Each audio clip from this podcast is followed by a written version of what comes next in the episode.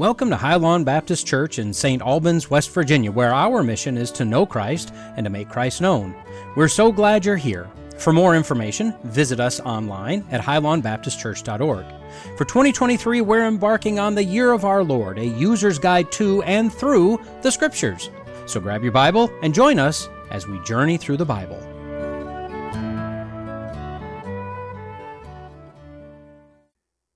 So, we are in session 15, or on our journey through the Bible in a year. We're still in the books of the Kings, and we're talking about the lowest point, or one of the lowest points, spiritually speaking, in the history of Israel the reign of King Ahab and the rise of the prophet Elijah. But again, before we uh, enter into God's Word, we always want to do so prepared through a season of prayer. So, let's bow our hearts together. Heavenly Father, we thank you for this time, and we thank you, Lord, for the majesty of your word and for the hope that we glean from it. Uh, help us to use this time to conform more into the image of your Son and to gain wisdom from these pages, that uh, as we read these accounts of both the believers and the unbelievers from ages past, that we may grow stronger in our determination to remain faithful in all things and to choose peace, hope, and joy over the, the distractions of this world and earthly things. In the most holy name of Christ, we pray. Amen. This should conclude our look at the book of First Kings. This is, again, again the second half of the book, where we're into the divided kingdom, focusing mostly on the kings of the northern kingdom, the kings of, of what we call Israel. That's the top 10 confederated states under, at this time, King Ahab. And as we talked about last time, this is a very troubled kingdom. The kingdom of Judah, over the course of both books of the Kings, will see 20, the rise of 20 kings over Judah. There will also be 20 kings over Israel. And they don't all follow the same line. Uh, we, we've already seen the fall of the, the dynasty of Jeroboam. It only lasted for two kings. Uh, the the uh, dynasty of Baasha lasted for two kings. Zimri lasted for seven days. Tibni lasted for about four plus years, four and a half plus years. So, within in the span of just a little time, we've already seen four destinies come and go in the same kingdom. We talked last week about King Omri, who was an officer under the military command of, of King Elah, who had murdered him and, and saw to the deposition of all of his uh, successors. He rises and reigns for a period of about 12 years, and he ends up dying of natu- uh, natural causes. During his reign, however, he uh, believes heavily in syncretic rule, meaning that all of the king, all of the gods, of the surrounding kingdoms are welcome in as long as you remain faithful to me as your supreme ruler. Now, what's wrong with that statement? Who's supposed to be ruler over the people of Israel? God is supposed to be the ruler. The king acts as the servant of God and is supposed to remain loyal singularly to God. But instead, uh, Omri, as well as everybody else before and a few after him will prostitute themselves, as the Bible says, before foreign gods. In fact, Ahab, once he marries into a political arrangement uh, with a northern king, he will disavow the worship of the God of Israel in favor of the gods of the Canaanites. Now, the, the sad thing about Omri's reign, getting into it, is that Omri was a very good strategic military commander, and apparently he was also a very good uh, economic leader because in this time period we see Israel rise to the point that it grows militarily, it grows in wealth. It is still considered a vassal state uh, of the rising powers to the, the far of the Middle East, in, toward the area of Babylon, Ur the Chaldees, and so forth.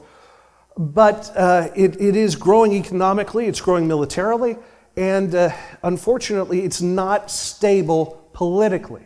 There's so much wealth amassed that Omri's son Ahab is able to construct a palace for himself adorned wall to wall with ivory. Let's talk a little bit about these competing uh, gods of the Canaan area. The most popular that you will hear in your Bible is Baal. He's the principal god of the Phoenician and the Canaanite pantheon. In fact, he is the god, the, the primary god of the city that will later become Carthage in North Africa. He is the God of the changing of the seasons. He's the God of the weather patterns, specifically thunderstorms and rain. Uh, his equivalents in other cultures include Zeus in the Greeks, uh, Hadad in the Mesopotamian area, Babylon, and so forth, and Set in the Egyptians. Uh, his name also becomes a generic honorific, meaning that in some places of your Bible you hear about someone worshiping the Baals. Baal itself, as a Phoenician word, means either owner or land or master, and it generically gets used of any god. The same way that we believe the word God actually initially uh, signified a high deity in the old Celtic religions, and just in English came to mean any deity. In our case, the one specific God of Abraham, Isaac, and Jacob. But anyway, his worship included child sacrifice for the sake of the harvest. And when, again, when Carthage rises, you see that being a hallmark of their worship, and you also see that being used as justification of the Roman Punic Wars. The other big deity that we hear mentioned in this time period in the Canaan region or in, in Israel is Asherah. In fact, in your Bibles, you hear about Asherah poles or the high places and groves. Groves meaning giant fields where these poles were set up in places of worship. These were both gods with fertility in mind.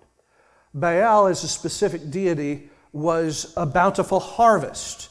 Again, he's the God that grants rain, he's the God that changes the seasons. Asherah is the goddess that uh, has to do with human fertility. And an Asherah pole is, let me put it this way, it's just a, a means of worship dealing with human sexuality, and we'll move on from there. But the word Asherah is founded in the Akkadian language, the ancient Akkadian language, which simply means the female great one. It's also a generic meaning goddess. Her equivalents include Diana in Greece, Ishtar in Babylon, and Hathor in Egypt. And there's a reason why I'm not putting images of the god statues on the screen. First of all, depending upon which region you're talking about, what time period, their image looks starkly different. In uh, Asherah's case, she's either a, a woman that, that looks almost like a tree in a way that she's cylindrical, or she is a goddess with wings, or she in Egypt is a cow. So, again, depending upon what area you're from and what nationality, what region, their images are completely different. Secondly, is this is a church. And I think that presenting a pagan deity's image in a house of worship might not necessarily be conducive to, uh, well, I don't want to get struck by lightning anytime soon. So let's move on. But the deities of the area, especially the more prominent ones, become prominent because of what they can give their worshipers. And the two things that the Canaanites were heavily influenced by is rain and good crops and having a lot of children. That was what was important to the people of this time. So, in their theology, or rather their mythology, the deities that come to rise in power are the ones that can attract the most worshipers. And the ones that can attract the most worshipers are those that resemble what they want. So ultimately, as with all uh, idolatries, what you're actually worshiping is yourself, what you want, what you can curry favor from. So, in the books of the Kings and later on in the books of the Chronicles, the commentators make differentiations between a king that does good in the sight of the Lord and a king that does evil in the sight of the Lord. That comes down to four qualifiers. Does the king adhere to their personal covenant with God? Does the king promote the singular worship of God? Does God promote the exclusivity of worship to God? It's not just that you can rally the people into the temple in Jerusalem, but can you also get rid of the Asherah poles and the Asherah groves? Can you get rid of the high places where they worship Baal? Can you get rid of everything except the worship of God? And lastly, and but still importantly, can you promote God's justice as outlined in the Torah? Now, according to uh, the king, the, the scholars of the books of the kings, Israel had a grand total of no good kings. There were 0 for 20. Judah only had eight. Uh, or, or there was also a bunch of kings that came ever so close. But unfortunately, they fell by the wayside towards the end of their reign. I also want to go over really quickly uh, what the place of the prophet is. Because from this point in the books onward to the end of the books of the kings, there are two central factors that bind the books together Elijah and Elisha. So you have a three pronged government. There's no legislature in the kingdom of Israel because all of the laws of Israel were given at Mount Sinai by God directly. So if you want to modify that a little bit, you could put legislative branch and in parentheses, God. But the king is the executive branch, the State Department, the military. Uh, he executes the laws and he's responsible for defending the people. If you want to look at terms of the printing of coins and, and uh, the collection of taxes, he also has a great deal to do with the economics of, the, of Israel. There is also the priesthood. Now, in both kingdoms, even though the priesthood is, is strangely defined as to who qualifies, the priesthood still hold the same basic functions. They lead worship, they instruct the people about the law and of worship, and they also, in many cases, interpret the law. More often than not, you have a judicial branch made of occasionally the king, but more often than not, the people at the town gates and the priesthood. Lastly, you have the prophets. The prophets, even though they serve a religious function, their religious function is to call, is basically to point out that the king and the priests are idiots from time to time. It's their job to call the king to righteousness. It's their job to respond to the prayers of the priests on God's behalf. And it's also their job to rally the people in repentance back to God. Primary example of that is Amos chapter 1. So if you want to think of it this way, the king is the shepherd of the people underneath God. The priests go on behalf of the people to God in prayer and in sacrifice.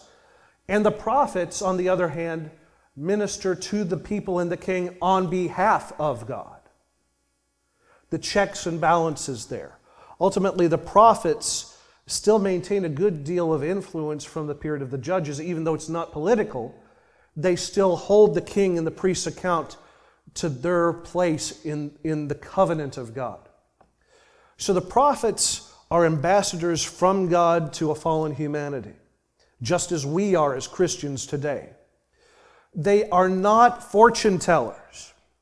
On their own merit, they do not have mystic powers. They are not soothsayers, nor are they witches. Their job is to be a mouthpiece of God. God tells them something, they tell someone else verbatim what God told them. So their job was more forthtelling than foretelling. They are ambassadors of God, meaning they forthtell to the people, to the king, to the priests, the judgments of God. And if they do tell someone about their future, it is not because they have the innate ability to see through time, it is because God has given them a taste of what's about to happen so they can use that as authentication that the message that I am proclaiming to you is from God. In other words, if they predict the future, it's not because that God's given them the ability to step through time. Uh, it, well, even though He does have that, and we do see that in a couple of cases, it is because through His will, at certain points, the prophet has no control over this. Write that down. The prophet has no control over this. In fact, the Apostle Peter goes out of his way in his letters to say no word of inspiration was ever given by man's design, but everything from God. So if they are exposed to the future, it's because God's leading the charge, not them. Their foretelling the future is God's evidence that what they had been told was true. It's the way that, in military terms, if any of you have been in the military, um, When a commanding officer sends an order, he also sends an authentication key. That way you can tell it's actually from this military commander. God uses the future telling, the foretelling, if you will, foretelling, as kind of the same authentication, so that the people hearing these things know that it was really God speaking. And if it doesn't come true, you know that's a false prophet. And false prophets get one strike. If anybody goes on behalf of the name of God, uses it in the thus saith the Lord kind of way, and they predict the future and it doesn't come to pass, the Bible prescribes only one outcome. I'm not saying that we need to do that in today's time, but I am saying that if in the old law you had one strike and you're out, I think that we need to do the same thing as far as that person's influence is concerned. But that's Robbins' theology. Let's move on. Ahab, king over Israel, his name literally translates to father's brother. The implication there is he's the friend of his father. He is in his father's image. He will carry on what his father started. He was the seventh king over Israel, and it's by this time his father Omri has purchased and has started building the new capital city, which will be in Samaria. He reigned between 71, uh, 871 and 852 BC. Um, again, Israel was very prosperous and powerful during this time, and one of the indications of that that you find in God's Word is that he actually held the Moabites in subjugation during his reign. He marries Jezebel, a princess from Sidon, what we also hear in the Bible referred to as Tyre. Um, he, through his wife, adopted the worship of Baal. And, and we see that a lot. Incidentally, when, when Paul actually writes in, do not be unevenly yoked, he's not talking about different races. He's talking about a believer marrying an unbeliever. Solomon married unbelievers, and what happened to his spiritual life? Ahab marries an unbeliever. What happens to his spiritual life? Almost off the bat, he goes straight into Baal worship. So he adopted the worship of Baal. He allowed the worship of other gods within the kingdom of God.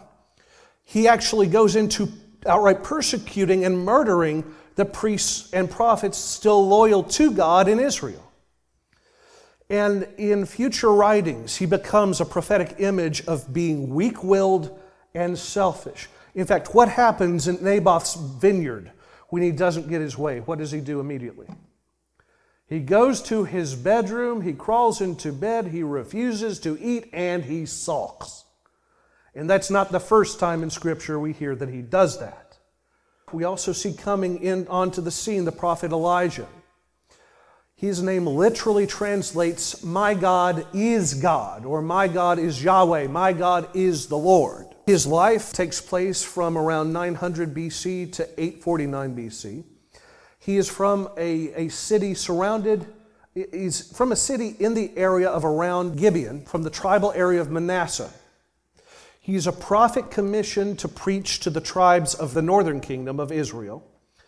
And he's also a leader and teacher of Israel's prophetic school, often named the sons of the prophet in your copy of God's Word. Later on, he will, be, he, he will not perish, incidentally. He will be taken into heaven on a chariot of fire. We see that in 2 Kings 2, uh, verses 3 and 9. And the prophet Malachi actually gives us this unfulfilled promise that he will return prior to the great and terrible day of the Lord. Now, one season called the day of the Lord already came to pass, and a foreshadowing of Elijah came upon the scene. We call him John the Baptist. But the great and terrible day of the Lord, that's reserved, that particular language is reserved for the period that is described in the book of Revelation. And this passage lends credence to the belief that uh, Elijah will be one of the two witnesses sent to give testimony of Jesus at the temple during the time of Revelation.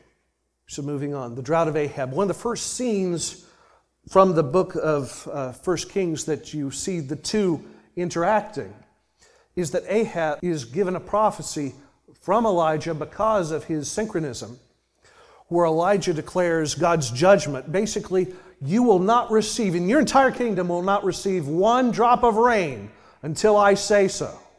And then, unfortunately, once he delivers that small sermon, he ends up fleeing to the Kerith ravine because Ahab is trying to kill him. but God cares for him there. The brook, up until a certain point in time, supplies him with a lot of fresh water, and God actually cares for him by sending ravens uh, to supply both bread and meat for, for all of his meals. So while the heat is cooling off, police wise, in the kingdom of Israel, Elijah is well cared for. And then later on, when the time passes and when the drought takes full hold and the brook dries up, he begins sojourning in the wilderness until he comes across a widow. There are several miracles attributed to the prophet Elijah. These are the ones that occur in the book. Of course, there is his prediction of the three and a half year drought over Israel, the drought that is perpetual to him, but it does finally come to an end, or um, indefinite, I should say. Uh, there is, of course, the provision by God through the ravens. There is food for the widow at uh, Zarephath, which is this next miracle where uh, a woman cares for him while she's afraid that all of the meal that she has left, all of the grain that she has left, is going to run out. She has enough food left for her and her son, and then she's afraid that as soon as that's gone, they're going to perish. But once she goes back to fix herself, her son, and the prophet some bread, she discovers that the grain keeps multiplying and it doesn't run out. And so does the oil that she has in her house. The widow's son later comes sickly ill and almost dies. And Elijah, through the power of God, is about to bring him back from the dead. Of course, there's the fire from heaven on Mount Carmel, we're going to see. There's the rain that ends the drought. There is the prophecy that is given on the death of Ahab's sons, which comes to pass. And of course, there is also the death of Jezebel we finally get to one of the most dramatic scenes in the Old Testament, the victory on Mount Carmel. So Elijah throws down this challenge. God tells them the drought is about to end, but it's going to end because Israel will decide to come back to me. So Elijah calls all of Israel to Mount Carmel. And he asks them to choose this day whom you are going to serve. It's almost, an, almost a, a repetition of what Joshua proclaimed. How long will you be between two opinions? If Baal is God, then serve him. But if God is the Lord, serve him only. And the crowd agrees to this. So the idea being that they will set up two sacrifices, one in the style of the God of Israel, one in the style of the Baals.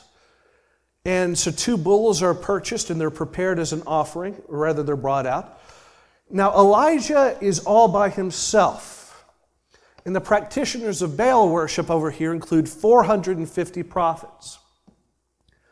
And the prophets of Baal go first. They offer the sacrifice, they prepare the altar, and they start worshiping from morning until noon.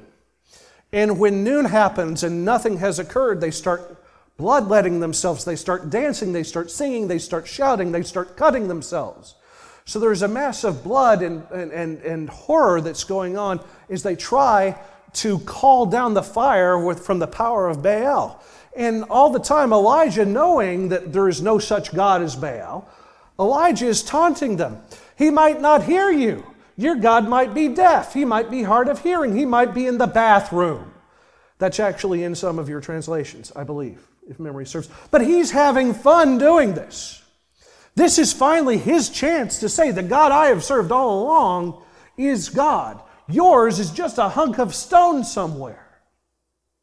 Maybe he's too busy to hear you.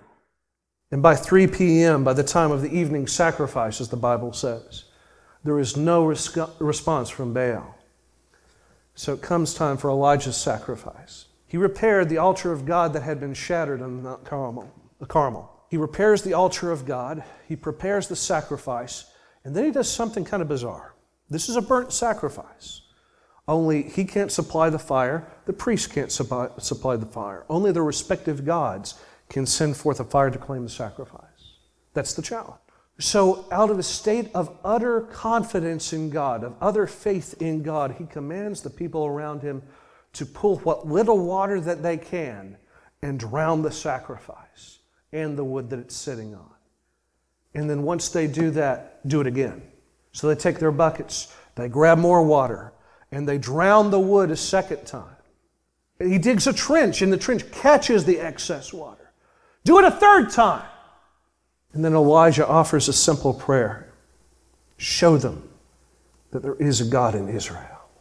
And God pours down a fire that is so hot it consumes the sacrifice, the wood, the water, and according to the Bible, the stone.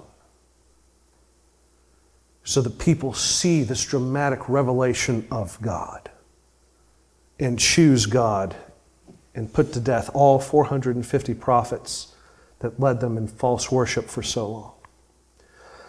When Jezebel hears about this, she becomes enraged and has word sent to him that he is going to be exactly like the prophets that he put to the sword. So Elijah flees to the wilderness.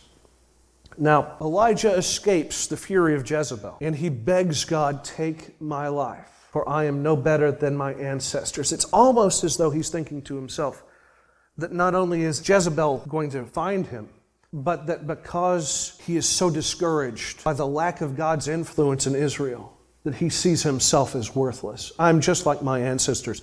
I'm as fallen as they are. I'm as feeble.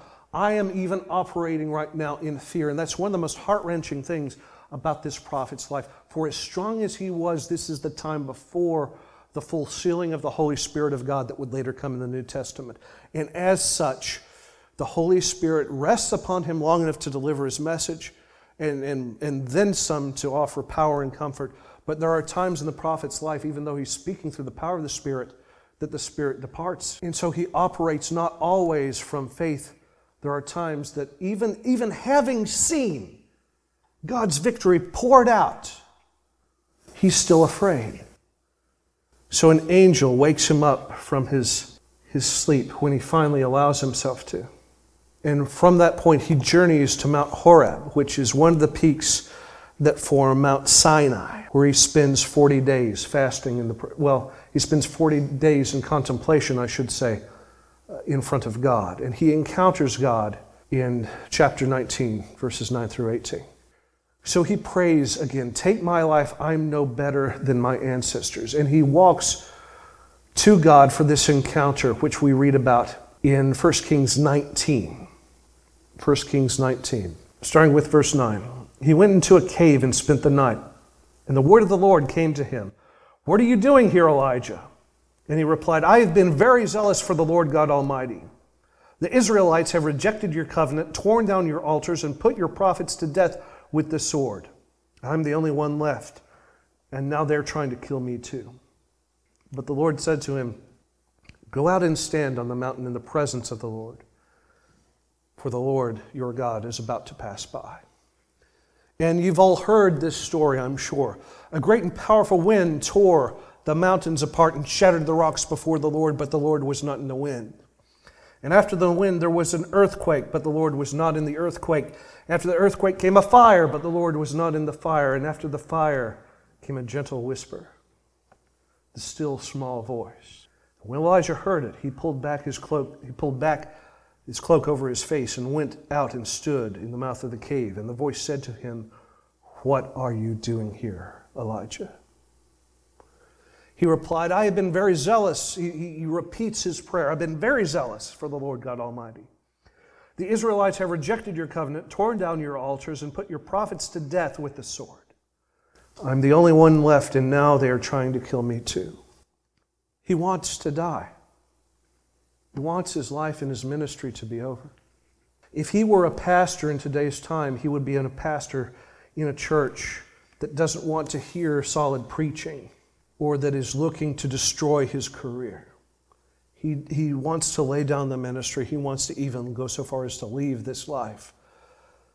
But then the Lord says to him, Go back the way that you came and go into the desert of Damascus. And when you get there, this is what the Lord is going to do to answer his prayer. Aram is about to cause trouble on Israel, and their king is about to be marked for death by God. We'll get into that in just a second. But when you get there, he says, anoint Hazael, king over Aram. Anoint Jehu, son of Nishmi, king over Israel.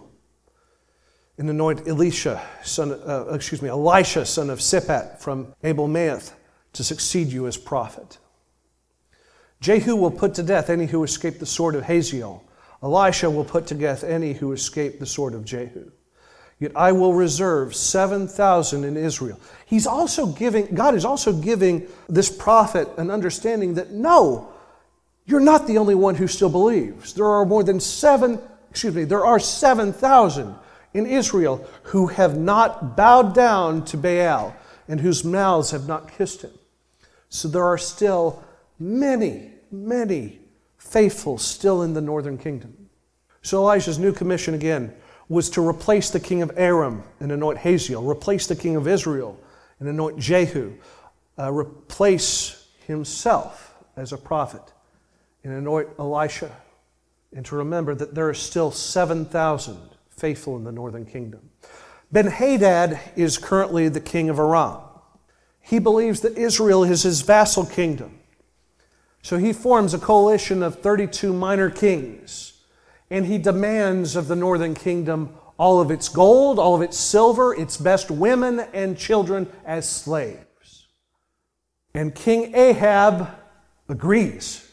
Okay, it's all yours. Go ahead and take it. Just don't attack us.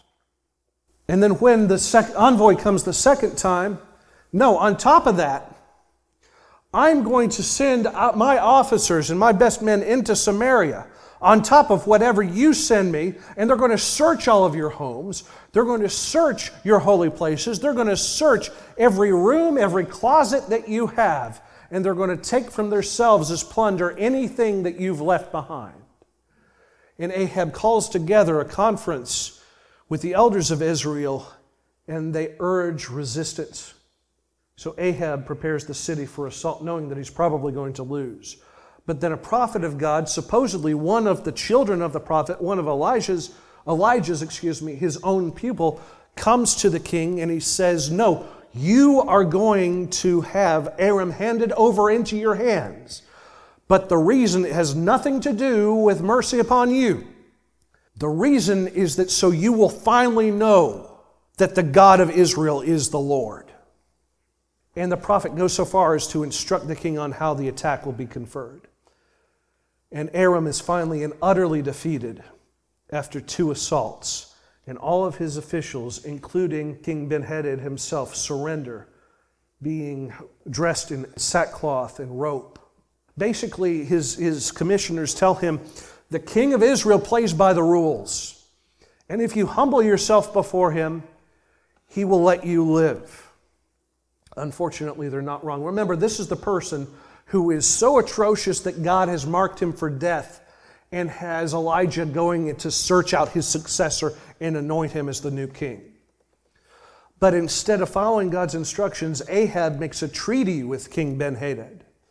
So Aram will return all of its northern cities captured previously back to Israel. An Israeli trade center, a diplomatic center where they can exchange, where they can sell their goods, will be built in his capital city of Damascus. And Ben Hadad, from that point forward, before, will become a vassal king under Ahab in Samaria.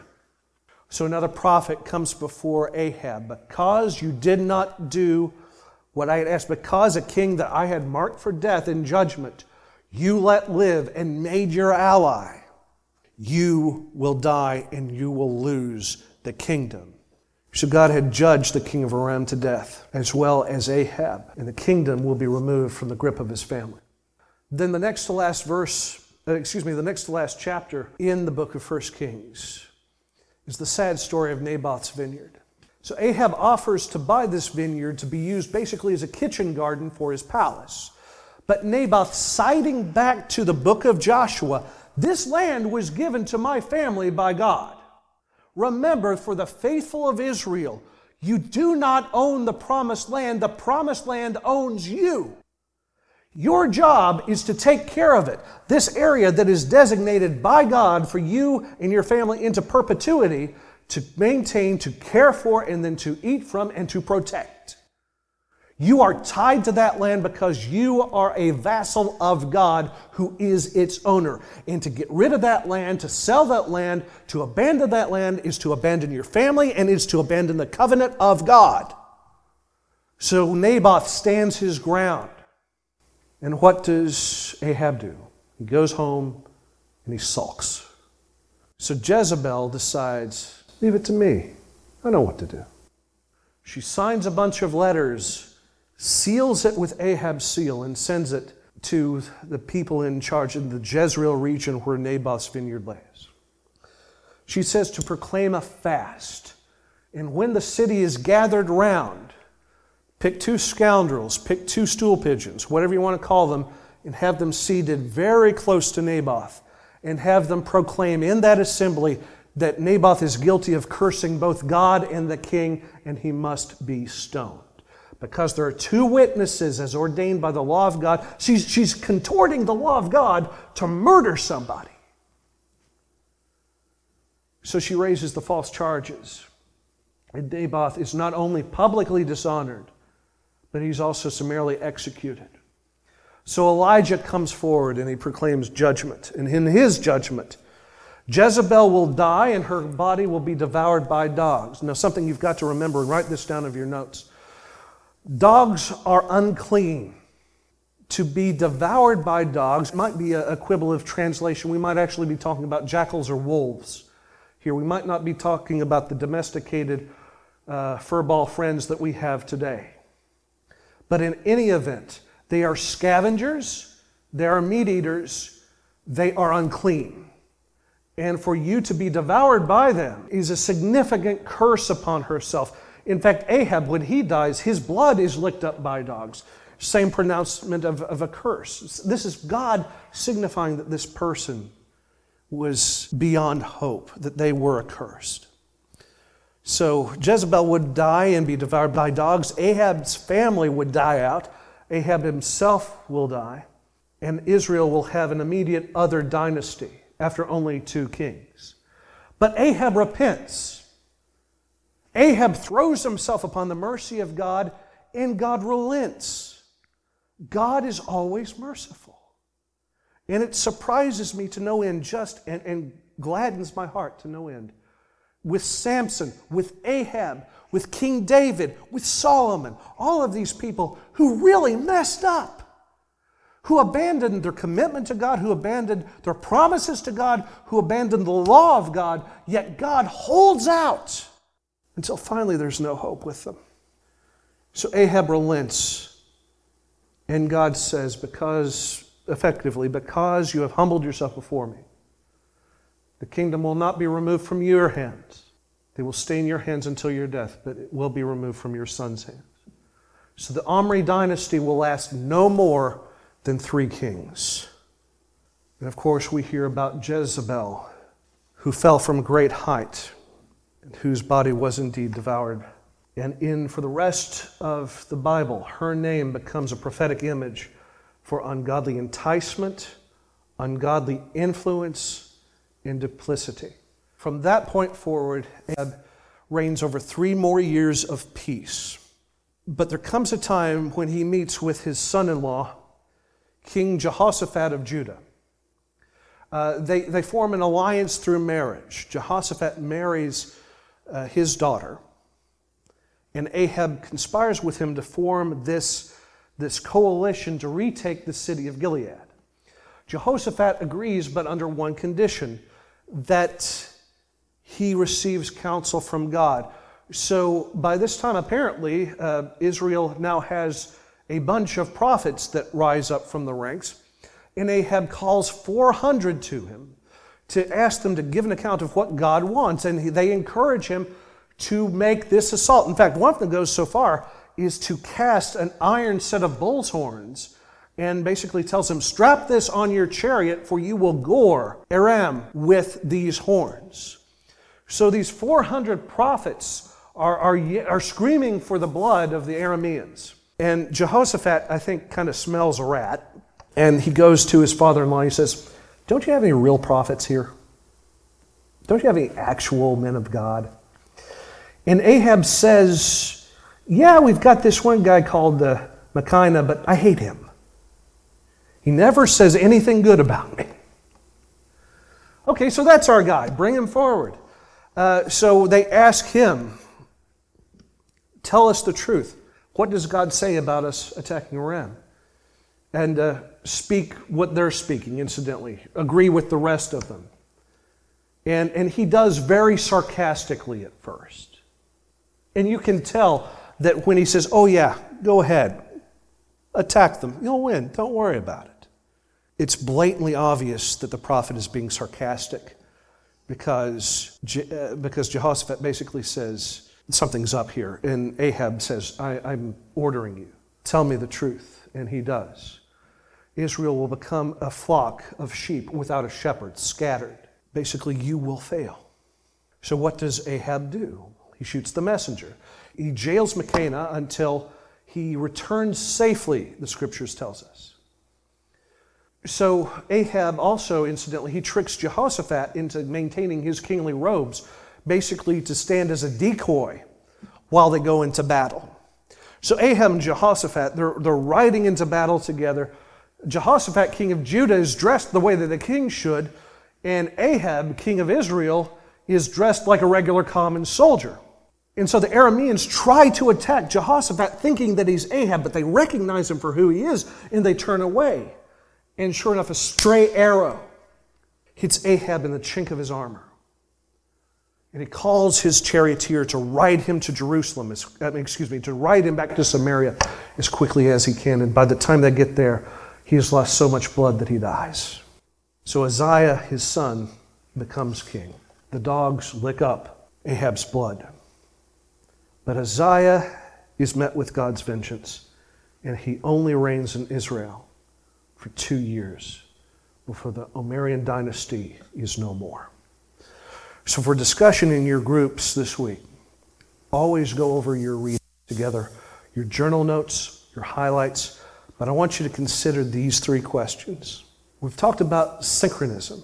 Syncretism, it's not necessarily the belief in more than one God, but is, it is the acceptance of the, the belief that there are more than one gods and all beliefs are valid, all truths are just as valid. You believe what you want to believe, and we'll all be okay with it. So the question is Is our society syncretic today? Here's a big question Are our churches?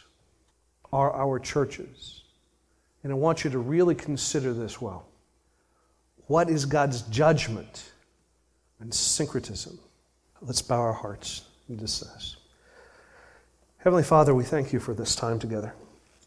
As we commit it and ourselves into your hands, we ask again that you would teach us to hold firm to the conviction of our hearts that you've given us, to hold fast to your truth.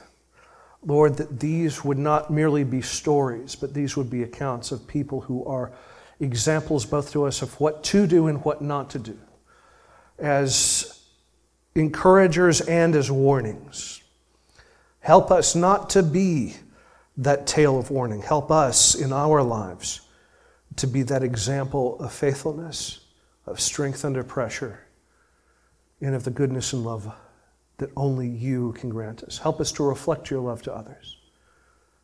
Help us to draw closer together and closer to you as we seek to know you and to make you known. In the most holy name of Christ, we pray. And all God's people said, Amen. Thank you for joining us at Highlawn Baptist Church. We pray that you were blessed by today's message. At Highlawn, we believe that when you love God, you share His Word. When you love others, you spread the gospel. We would love for you to join us next time, and if possible, to join us in person. To contact or learn more about us, to donate to our ongoing ministry, or most importantly, to learn about the salvation offered to you through the sacrifice of Jesus Christ, visit us at highlawnbaptistchurch.org. Once again, thank you, and God bless you.